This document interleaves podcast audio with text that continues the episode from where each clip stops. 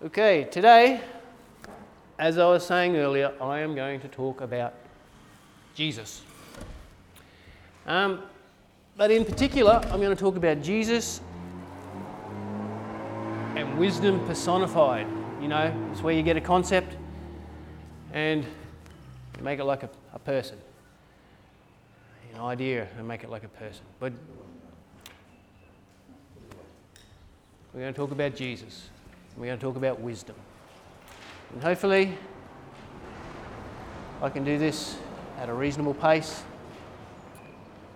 Let's read this verse. This is in this famous chapter. You know, that chapter that says, you know, lean not on your own understanding, but in all your ways, you know, acknowledge Him. Beautiful place. Anyway, chapter 3 of Proverbs, verse 1. My son, do not forget my teaching, but let your heart keep my commandments. I was, you know, I was saying just before that in the last week or so, I was for some reason being kept up at, you know, from midnight. Midnight through to, you know, one night was nearly two hours, just was annoying me that night. Um, but usually it wasn't that long. Anyway, one of those nights I, I, I got up and I went and I opened my computer and I, I was reading the scriptures, which, you know, I could open a book, of course, but the computer was there and computers are very handy because you can search things very quickly, um, you know, and have open up two applications and have one passage there and one passage there, and, and I like doing that. And the Lord spoke to me out of Proverbs. And this verse here, my son, do not forget my teaching, but let your heart keep my commandments. That second part of the verse spoke to me. But let your heart keep my commandments. So let's go through this. I'm going to rotate around this verse for a little while. So, first of all, who's, who's speaking? You know, in that particular, who, who wrote that? Now, obviously, it's Solomon. If you read the first part of the book of Proverbs, it's Solomon who is speaking. We'll read it here. Proverbs 1, verse 1 to 7 says, The Proverbs of Solomon, son of David, king of Israel, to know wisdom instruction, to understand words of insight, to receive instruction in wise dealing, in righteousness, justice, and equity, to give prudence to the simple, knowledge and discretion to the youth. Let the wise hear and increase in learning. The one who understands obtain guidance to understand a proverb and a saying, the words of the wise and their riddles. The fear of the Lord is the beginning of knowledge. Fools despise wisdom and instruction. So, so that's the opening of the book of Proverbs. And quite clearly, in this section, as you keep reading, it's, it's Solomon who's speaking. And, um, but then you go, well, where did, where did Solomon get his wisdom from? Do we, you know, well, let's, let's explore. Do we all know where Solomon got his wisdom from? You know, obviously, for those of us who know the scriptures, he got it from God. We, and this is the account in, in 1 Kings chapter 3, you know, verses 10 to 12. Um, just before that, you know, Solomon is, is talking to God, and God's talking to Solomon, and, and God says, you know, ask, have whatever you want. And Solomon says, Well, I'm very young and I um, have such a, a big and, and kingdom, big kingdom to be a king of, and I don't really know how to do it. So the thing that he asked for was you know, to be able to, to rule wisely. So he asked for wisdom. And then, this is the Lord speaking. It's in here in 1 King 3 says, It pleased the Lord that Solomon asked this. And God said to him, Because you have asked this, and have not asked for yourself, you know, long life or riches or life or the life of your enemies, but have asked for yourself understanding to discern what is right, behold, I now do according to your word. Behold, I give you a wise and discerning mind, so that none like you has been before you, and none like you shall arise after you. And so Solomon's wisdom come from the Lord. He sought it. Solomon's wisdom, God gave it.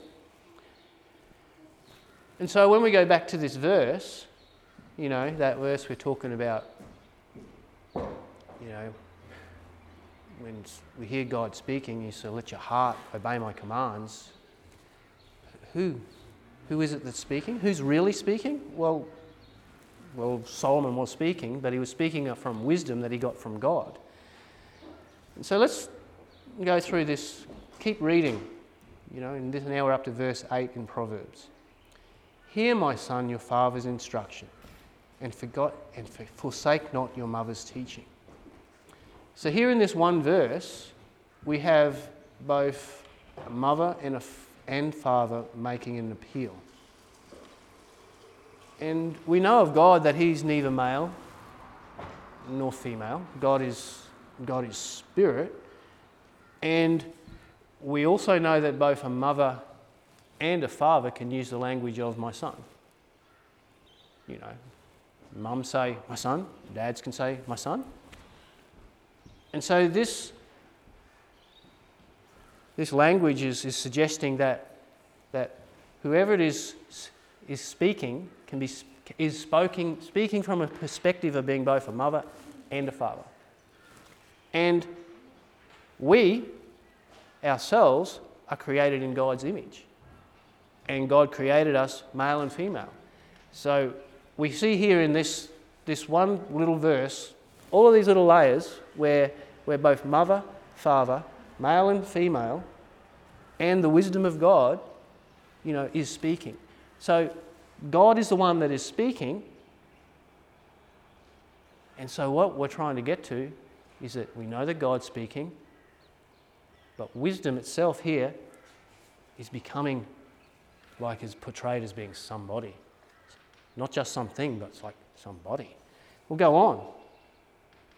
You know? Let's see. Next verse.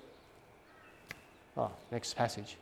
So here's Proverbs 1 20 to 21. It says, Wisdom cries aloud in the streets, in the markets. She raises her voice. At the head of the noisy street, she cries out. At the entrance of city gates, she speaks. Now, wisdom is being personified. It's actually given a gender. It's like she, it's like a person. And here we see that wisdom is crying out to us into our everyday lives and into wherever we go. It says there in that verse, in the street, in the markets, at the head of noisy streets. She cries out at the entrance to the city gates. So there is this person, wisdom, crying out to us wherever we go in our everyday lives, not only on Sundays.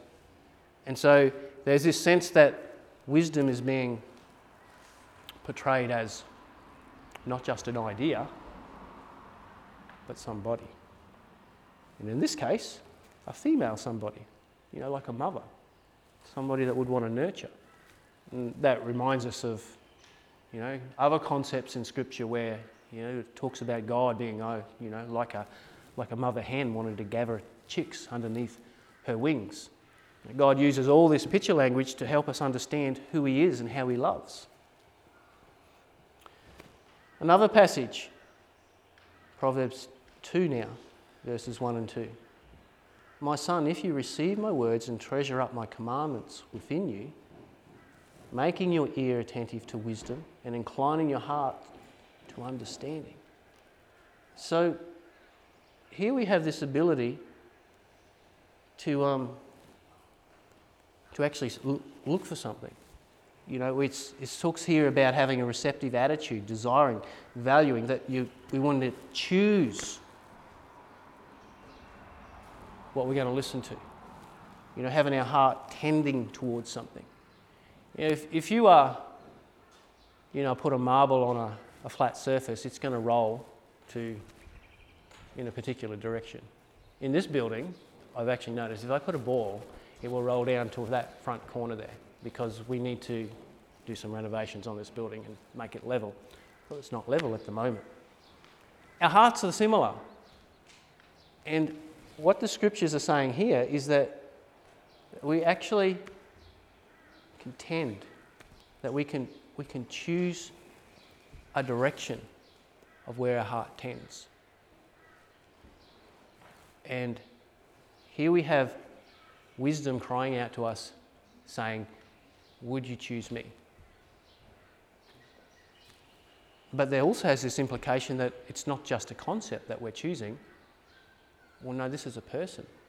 Someone is crying out, someone is appealing. It's like this is becoming layered. Not only is wisdom, you know, associated with understanding and knowledge and the, fear of the Lord,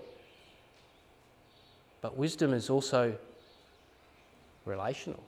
It's a person. There's, there's something more to it. And it keeps going. He says, Yes, this is in verse 2, chapter 2, verse 3.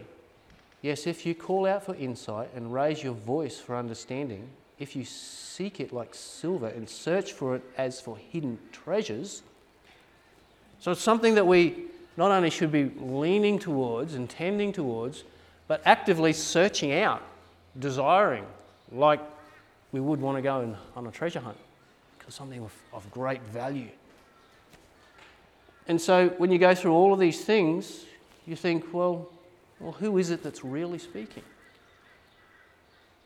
And the person that is really speaking, the person that wisdom really is, is Jesus. Jesus is wisdom. And you'll all think, okay, well, what, what else does the Bible say? You know, so it's Jesus who's speaking here in Proverbs 3. Yes, it was Solomon who was speaking. And yes, it's picture language in terms of, you know, a, a female, you know, pers- personification being applied to, to wisdom crying out in the streets. This is poetry. It's an appeal and you keep reading through passage, it's, it's a direct appeal into, in terms of, you know, riches or unjust or illegal or, you know, dishonest gain. And then it talks about foolishness and the folly with regard to the purity and integrity of the heart and sexual sin and warning against the adulteress. And there's so many other things as you read into Proverbs, but it's a very personal appeal and it's made from, from someone who says, My son, both a father and then later a female representation, like a mother. Don't do that, son. Such love, such nurture. Not harsh, dun, dun, dun, the finger pointed, but no, an appeal. Because you'll notice that every single layer, as you read through these appeals, it's appealing to your choice. Not, not a coercion, not a manipulation, not a control, but an appeal to your choice. Please choose wisdom. Please choose the way where a path leads to success rather than choosing this other path that leads to a bad place. So Jesus is speaking. Well, let's prove it. Let's, I've got to try and quickly go through this. There's lots and lots and lots of evidence. And I'll try and do it as quick as I can. A little later. Proverbs 3:18. Same language. She is a tree of life. Who is a tree of life? Wisdom is a tree of life. And those who lay hold of her, to those who lay. Wisdom is the tree of life. Who's the tree of life? You go to the very last chapter of the Bible, and there we have the tree of life. You go to the very beginning of the Bible in the creation, and there is the tree of life. Jesus is the tree of life. Wisdom is the tree of life. Proverbs 3 verses 19 and 20. The Lord by wisdom founded the earth. At the very creation of the earth, the Lord did it by wisdom. So wisdom was there at the creation. The Lord by wisdom. Keep going. Proverbs 8 22 and 23. The Lord possessed me at the beginning of his work. What did the Lord, who's the me? If you read around this verse, this is wisdom. The Lord possessed wisdom at the beginning of his work. The first of the acts of old. Ages ago, I was set up at the first, before the beginning of the earth. So, wisdom here in this verse is referred to as me. It's personified. And it's Jesus. And it goes on. Proverbs 8:35. Whoever finds me finds life and obtains favor from the Lord. How, how, how do we know what does all of Scripture lead towards and point towards? The source of life? Jesus. Jesus is our Saviour. Jesus is our deliverer. Jesus is the one who paid the price for our sins. Jesus is wisdom. It goes on. We go to the New Testament. John 1:14 and the word became flesh and dwelt amongst us. The word. The word of God. The word of God is is pure truth. Jesus is the word. What is the source of all wisdom? Well, it has to be the word of God. That's where you find it. What, the things that come out of the Father's mouth.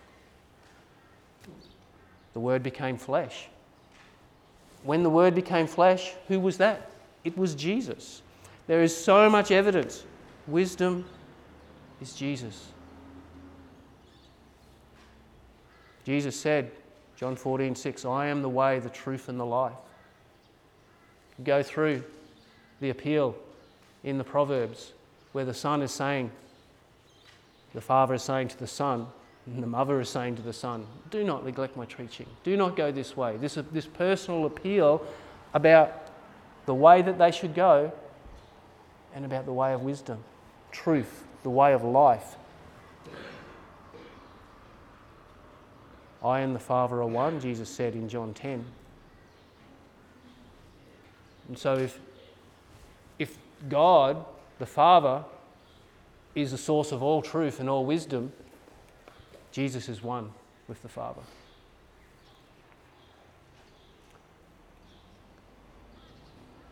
Colossians, no, this is Corinthians 1:30. And because of him you are in Jesus Christ who became to us wisdom from God. This is the apostle Paul saying straight out that Jesus Christ became to us wisdom from God. The Lord Jesus Christ is wisdom. And there's more. I, I had to cut my, the verses short.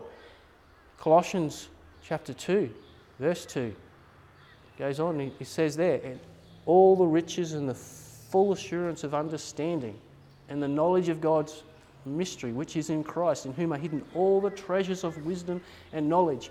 You notice here in this Colossians passage, we have this idea that was brought up in the Proverbs with regard to wisdom being a treasure and that it being hidden. And that we're meant to seek out wisdom. We're meant to search for it like we would as treasure and value it. And right here we find in Colossians, Paul saying that Jesus Christ, he says right there in this passage, which is Christ, in whom are hidden all the treasures of wisdom and knowledge. We're meant to seek Jesus out. Jesus is wisdom. And here in Revelations 5, worthy is the Lamb who was slain to receive power and wealth and wisdom and might and glory, honour and glory and blessing. Right there in the middle of the things that Christ is worthy to receive is wisdom. And so we know from what we discussed before that all of these things pre existed creation. Wisdom was there, because the Bible tells us wisdom was there with the Lord, you know, when He laid out the foundations of the earth. Jesus was there where He was rejoicing with the handiwork of the Father at that time of, of the creation. And now we have this place with the glorification of the Lord Jesus Christ. Jesus Christ became a flesh, a man. Jesus is a man. Just like you and I, he, he was 100% human raised and glorified. And in that state, as the worthy Lamb of God who was slain, he has received all of these things power, wealth, and wisdom, and might, and honor, and glory, and blessing.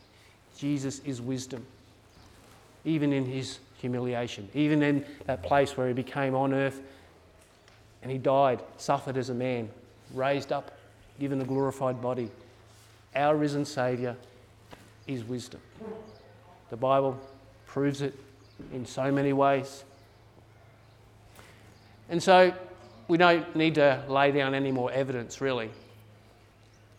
In that passage in Proverbs, yes, it was Solomon who was speaking, but it was Jesus. Jesus is speaking to us. And so that means that we should pay attention. We should pay attention. And the thing about this particular verse, we'll revisit it again, the one that I was started with. Proverbs 3:1. My son, do not forget my teaching, but let your heart keep my commandments. In Psalm 32, it talks to us about, you know, don't be like a horse or a mule, you know, which need a bit and a bridle, need to be led around. He says, but, but get understanding. God, when we follow Him and when we, you know, do the things that He wants us to do, He doesn't want us to do them because we have to. He wants us to do them because we want to. And even more than that, He wants us to do us do them because we understand what's going on. We are actually part of the story. Not only are we doing it for the Lord, but we're doing it for ourselves. And when I say ourselves, I mean that the Father and the Son are one. You and I in the body of Christ are one. In the body of Christ, both us as individuals and us as a people are one with the Father. And so, understanding put in our heart means that we can do things not because we're forced, not because we're coerced, but because we actually are part of the process. This is a mystery that's revealed. And so there's different reasons, you know, for, for us, you know, to keep commandments, you know. And um, one might be fear.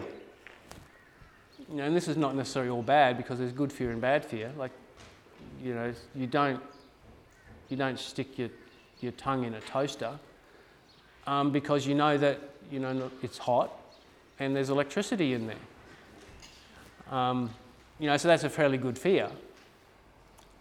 But, you know, it's, it's not the only reason why one would keep a commandment. It's not the best reason. Yes, it's a valid reason, but if the only reason why you know you, you want to you know follow Jesus is, is so that you, you don't go to hell, well then that's a valid reason, but it's not the only reason. There's more. There's more. And another reason why we might obey a commandment is, is because we just, just, just blind laziness. We don't actually want we just take it on face value and we go, oh, I will do that. And that's also not a bad thing, especially if it's a good commandment. But that's actually not the level of involvement that the Lord's looking for. He actually wants, like we were talking about before, He wants you to understand why. He wants you to be part of it. You can use an analogy in driving, and I, as I teach my children to drive, I try to get them to understand this is that driving is more than steering the car around corners, stopping and starting. Driving is understanding what's going on. Driving is looking at the body language, if there's such a thing, of that other car, seeing its posture on the road, being able to in- interpret and anticipate what's going to, what, what that might do, even if they've got no indicator on. You know, which way is that car le- leaning? How far is it go- how fast is it going? What side of the road is it on? What's, and from that information, automatically knowing very quickly, oh, there's a hazard. And so you can respond quickly even before something's happening because you're understanding something. There's people who drive cars who, who don't have that ability and they're not good drivers. They can get from A to B mostly safely. But when something happens, they get surprised and they're in a place of risk. Driving is more than steering a car and stopping a car. Driving is about understanding. Obeying God's commandments is about understanding. God wants you to be involved. He wants you to see the reason why, understand the reason why, understand the con- context, and know that you're a part of the solution that the Lord is implementing in the earth. It's not just simply do this, do that. Now, of course, going back to a driving illustration, you know, keeping left is important in Australia when you're driving down the roads. And most of the time, if you keep left, you'll miss the other car who also keeps left. You know, they're heading in the opposite direction. And most of the time it works, and you should, you should have those basic disciplines in life of understanding these things. But the same concept is true in spiritual things, in terms of understanding commandments. Yes, the basic principles apply. But you look into them and understand why do they apply? Why are they important? And when you understand that, then you go even further and go, ah, something is awry here. Something's awry. And then you've got advance notice. So, understanding, so, so important. Sometimes we obey commandments just for, for selfish gain. This one's not necessarily a good one, or it's not a good one at all. Sometimes you can go, oh, yeah, I'm going to do the right thing, but I'm doing it for the wrong reason. You know, we'll use a really, you know, popular example. Say you're, you're cleaning the toilets at the church. I've heard this used many times. And you go, well, I've heard that I'm meant to be a servant. And so I'm going to I'm going to serve. I'm going to clean the toilets at the church. But the reason why you're cleaning the toilets is so that you can be recognized, so that you can be holy. Now, there's a mixture there because there's a little bit of truth in the sense that the act of serving is very good and you should do it. But if you have this sense of entitlement, ah, now that I have cleaned the toilets at the church, ah, therefore somebody owes me something. Ah, now we have a problem. Sometimes we can obey the Lord's commandments like that. You know, yeah, I'll do this, ah, but only if. And therefore, Lord, because I've done this, therefore you have to do that. No, no, no, no. It's not about self righteousness, it's not about selfish gain. No, no, it's about the heart. You go back to this, this scripture, it says, But let your heart keep my commandments. What's in your heart?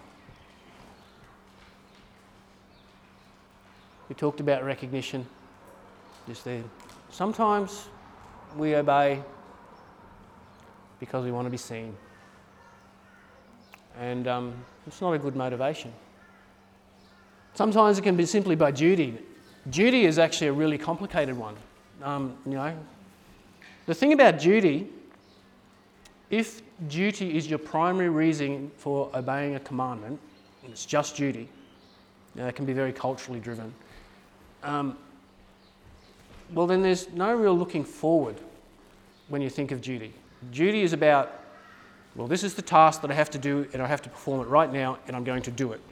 It's not necessarily thinking about what it's going to achieve. Um, duty doesn't necessarily have that sense of personal ownership.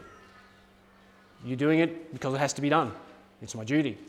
But you're not necessarily owning the task or owning the reason for the task, and maybe not even understanding why it's being done.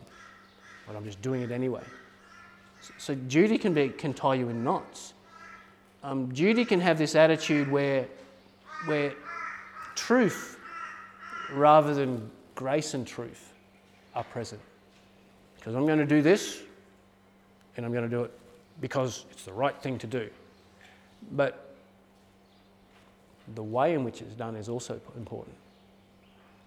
And we see that in the Lord Jesus Christ. You know, not only did he do what he heard and he saw his father doing it, but he do it in the way that he wanted, that the father wanted him to do it. Um, duty also can have this real sense of, of law and judgment.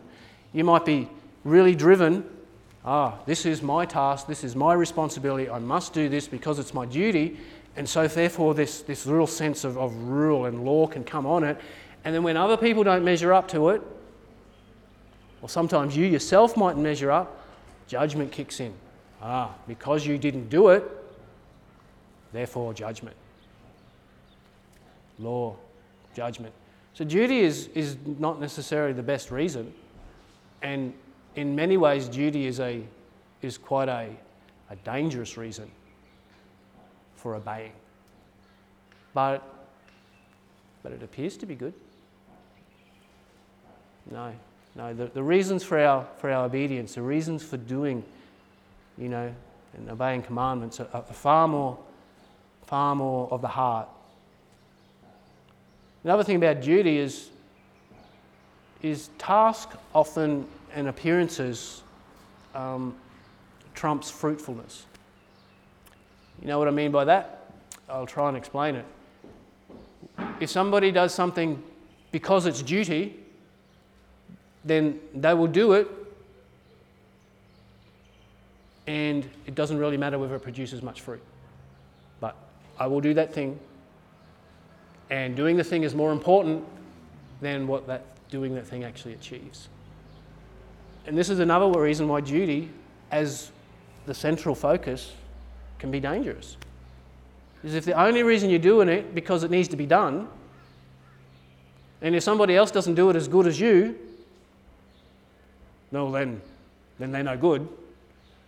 This is introducing all these problems into life and into relationship. Duty really is very problematic, even though, it's, even though we do have a duty. But a duty is not what should motivate us. Why does the Lord Jesus Christ call us to obey his commandments? It's because he wants us to bear fruit to the glory of the Father. He wants us to be fruitful.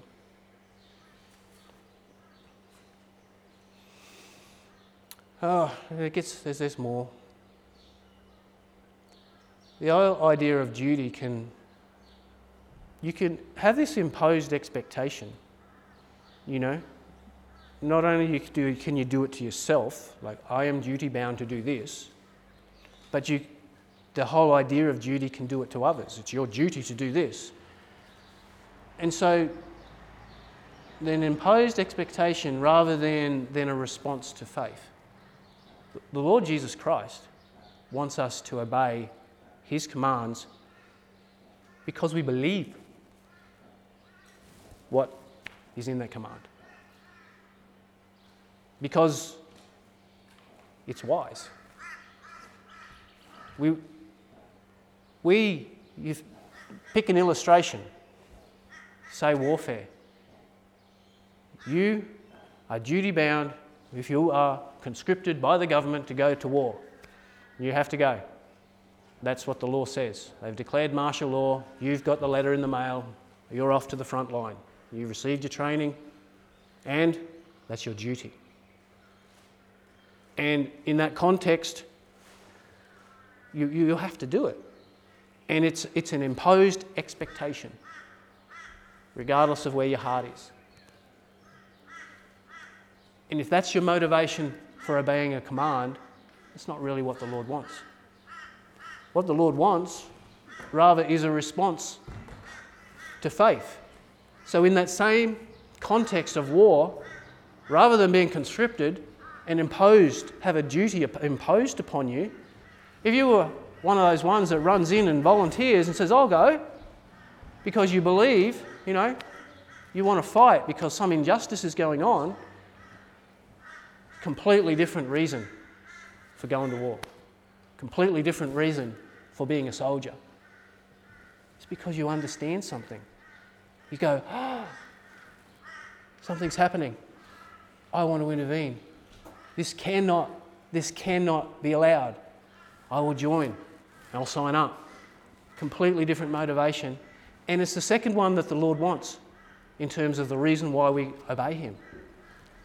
He doesn't impose Himself on us, He invites us. He wants us to understand, and we're actually a part of the solution. Now, then there's all these good reasons, you know, for, you know, why we should keep a command. Love, and in love is so many things relationship, honour, submission, recognition. obedience, the future. You know, wisdom has all of those things in it. Relationship. It values relationship. Wisdom honors, doesn't pull people down. Wisdom recognizes the grace.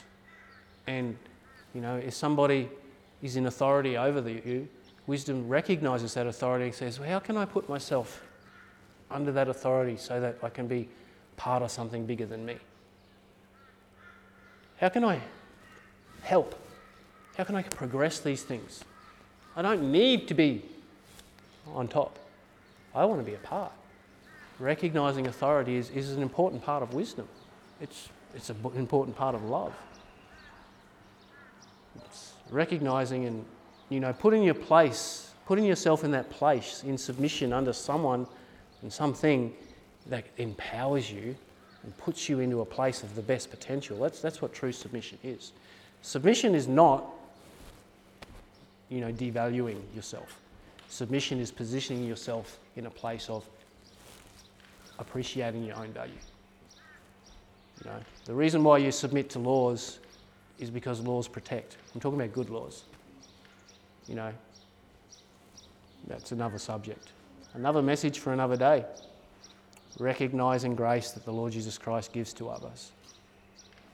The wisdom does that and cooperates rather than feels threatened by it. And all of these things you find in love. You know, obedience. You know, obedience is not obedience unless you want to. If someone forces you, well, it's not obedience anymore. And the future. You know, wisdom looks to the future. It doesn't, it's not, not short sighted. It thinks, oh, it, it looks for un, unknown, unforeseen consequences. It, it looks around in the circumstances. Jesus does all of those things. Jesus is the master at it. And all of these things, reasons why we keep commands. But then you go back to that verse My son, do not forget my teaching, but let your heart. read that again. But let your heart keep my commands. It's our heart that the Lord's looking for. We look through all of these reasons as to why we may or may not keep commandments, and they're all issues of the heart. And so I found this little picture, you know, hands there in the sky, you know, fingers in the shape of a heart, the name of Jesus written right there in the middle. And who, what does Jesus want? What does Jesus do by His Spirit? He writes His word on our heart. Who is Jesus? Jesus is wisdom. He wants us to be involved. He is a source of grace. And very often, we, in our own humanity, our own wisdom, we have our own way of thinking, which can be independent. And all the, the, the wrestles and things we do with ourselves, grappling. Why, Lord? Why this? Or oh, why? All the, the eyes I'm the most important one. These selfish things that that's a human issue. We all have it. And Jesus is the answer. And so that verse, it's speaking to me, and it should speak to us all, and it does speak to us all. And it's the Lord Jesus Christ who's doing the speaking. Let your heart obey my commands. It's worth our time to reflect, to be prayerful of what, what truly is written on our heart. Why, why, is it that we do the things that we do? And is it wisdom that's speaking? Is it wisdom that we're listening to? And if we're not listening to wisdom, well, then we're not listening to Jesus. And that's, that's quite challenging. because there's a lot of things we do that means that we're not listening to Jesus. So I thank God for His grace. Let us pray. Father, thank you for your loving kindness. Thank you for your patience. Thank you that you remember that we are but flesh. Lord, I thank you that you, as the person of the Lord Jesus Christ, do speak to our hearts. And would you write your ways all the more on our hearts? Thank you that you are not interested in twisting our arm, that you're looking for us to understand and to follow you out of understanding. Lord, would you grant us grace to mature as a people and mature as individuals? Lord, I ask you for this grace. Lord, in, in preaching a, a message like this, Lord, I know the application is, is to my own heart and to the heart of all of your people. But Lord, it's also, Lord, an application into, into a town, into a region, into a nation. Lord, because wisdom does cry out. And Lord Jesus, you came you came as a man. You submitted to death, even death on a cross. You overcame sin, death, hell. The grave did not hold you. You are our risen Saviour, and you are the source of all wisdom. May the ways of Christ, Lord, have that, do that deep work in our nation. And here in Mount Morgan, would your will be done. May the voice of wisdom be heard. And may the voice of follow, folly be taken out. Lord, would you remove the voice of folly in this town? I ask in Jesus' name. Lord, remove the voice of folly from schools. Remove the voice of folly from commerce. Remove the voice of folly from governance. Lord, in this, the local in the state and in the federal. Lord, remove the voice of folly and may the words of Christ be heard. In Jesus' name. Thank you, Lord. So, if there is some witness in your own heart where you would like to ask the Lord's help, with regard to obedience and the reason why you would follow His commands. If the Holy Spirit's just touching a spot, then come out here after I'm going to close right now. Just, just come out here and we'll, we can pray about it. Because the only one who can speak into your heart in a way to change that thing so that you obey the command from your heart for the right reason is the Lord. The Holy Spirit can do it. He does it, and He will do it. So, many blessings. Let us have morning tea.